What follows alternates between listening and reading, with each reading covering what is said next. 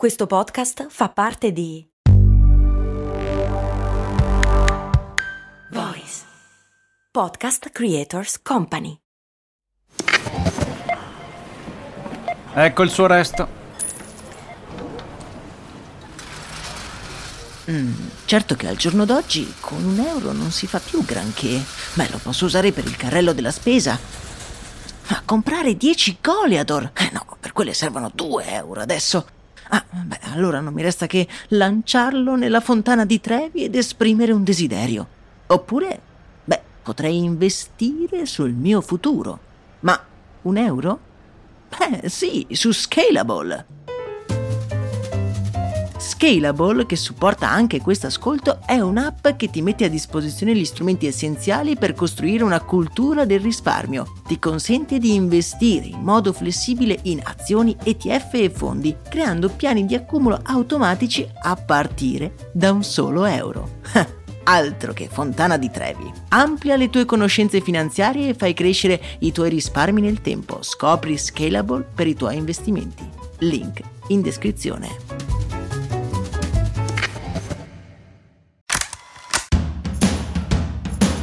Bentornati in una nuova avventura, miei cari e mie care. Io sono Max Corona e oggi vi voglio portare nella pazza storia che sta dietro uno dei miei prodotti preferiti. Oddio, non so se li definirei proprio preferiti, ma comunque uno di quei prodotti che consumo sicuramente di più. Appena ne compro un pacchetto non sono contento finché non le ho finite tutte.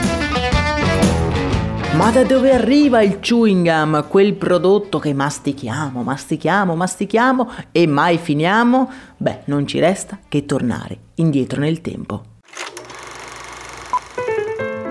A dire il vero, dobbiamo tornare parecchio indietro nel tempo. Il desiderio di masticare è qualcosa di, possiamo definire, ancestrale e le prime tracce di questa pratica, ovvero di masticare solo per il gusto di farlo, le possiamo riscontrare addirittura nel Neolitico. Cioè, amici miei, nella preistoria più buia c'era già qualcuno che masticava la gomma. In realtà non masticava la gomma, ma il catrame di corteccia di betulla. Catrame che aveva anche delle proprietà antisettiche e medicali. I primi ad utilizzare la gomma furono gli Aztechi e gli Inca. In particolare utilizzavano un tipo di gomma molto particolare che si chiamava cicle. Usanza simile c'era anche in Grecia, infatti venivano masticate delle gomme che erano ricavate da un arbusto chiamato lentisco. Ok, voi mi direte, si andavano a prendere le resine e le cortecce degli alberi, ma queste sono molto diverse dai moderni chewing gum. La gomma da masticare moderna si è sviluppata prevalentemente negli Stati Uniti.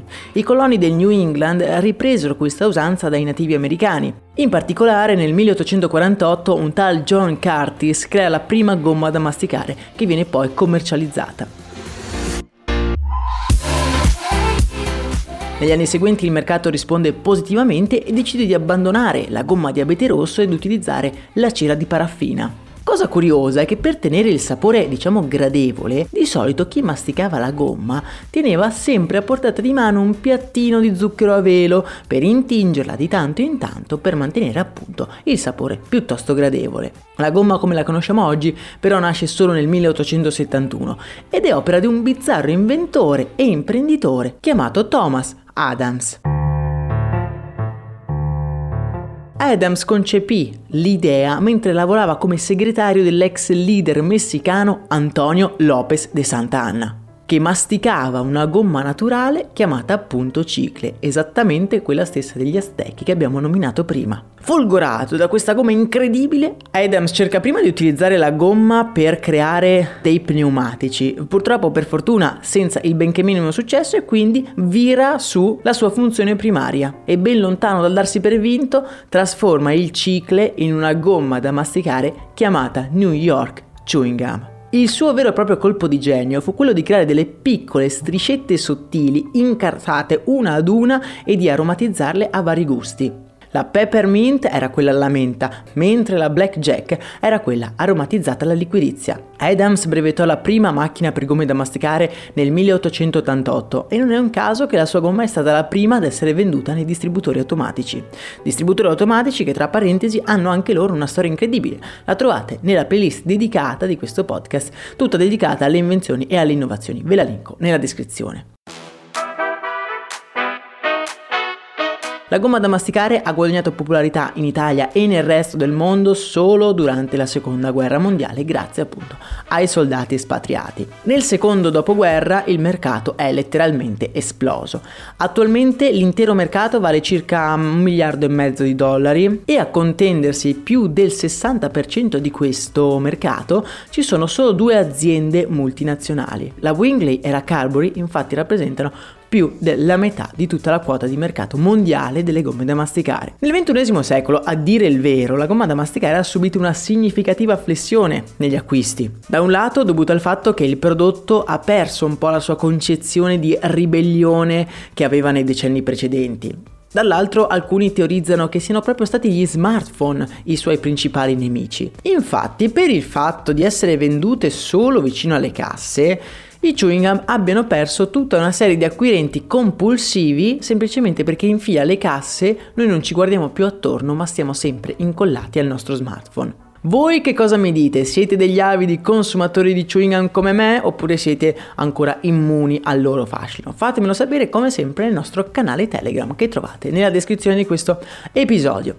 Vi ricordo ancora una volta di iscrivervi al canale podcast e se vi piacciono questi contenuti di lasciare 5 stelle su Spotify. Per oggi è davvero tutto, noi ci sentiamo ad un prossimo episodio augurandovi una splendida giornata. Io vi abbraccio forte. Un saluto da Max Corona.